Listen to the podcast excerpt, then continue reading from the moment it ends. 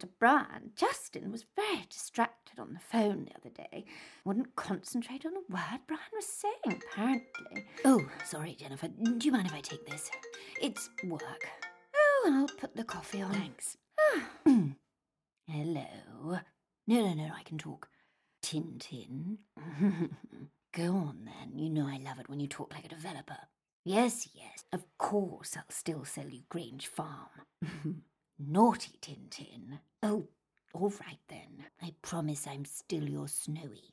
Bye bye, Tintin. Caroline? Oh, Lillian. Sorry to interrupt, darling. Who were you talking to? Oh, uh, no one.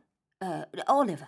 Really? Could have fooled me. I, I wasn't listening in, but did I hear you say Tintin? Oh, I, uh, there's Ruth. Also otherwise engaged by the looks of things. No, you know not to call us on this number. Oh, but you know I can't resist it when you go all Demora Capital on me.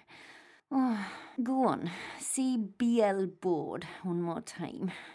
oh, that's it, Justin. Justin?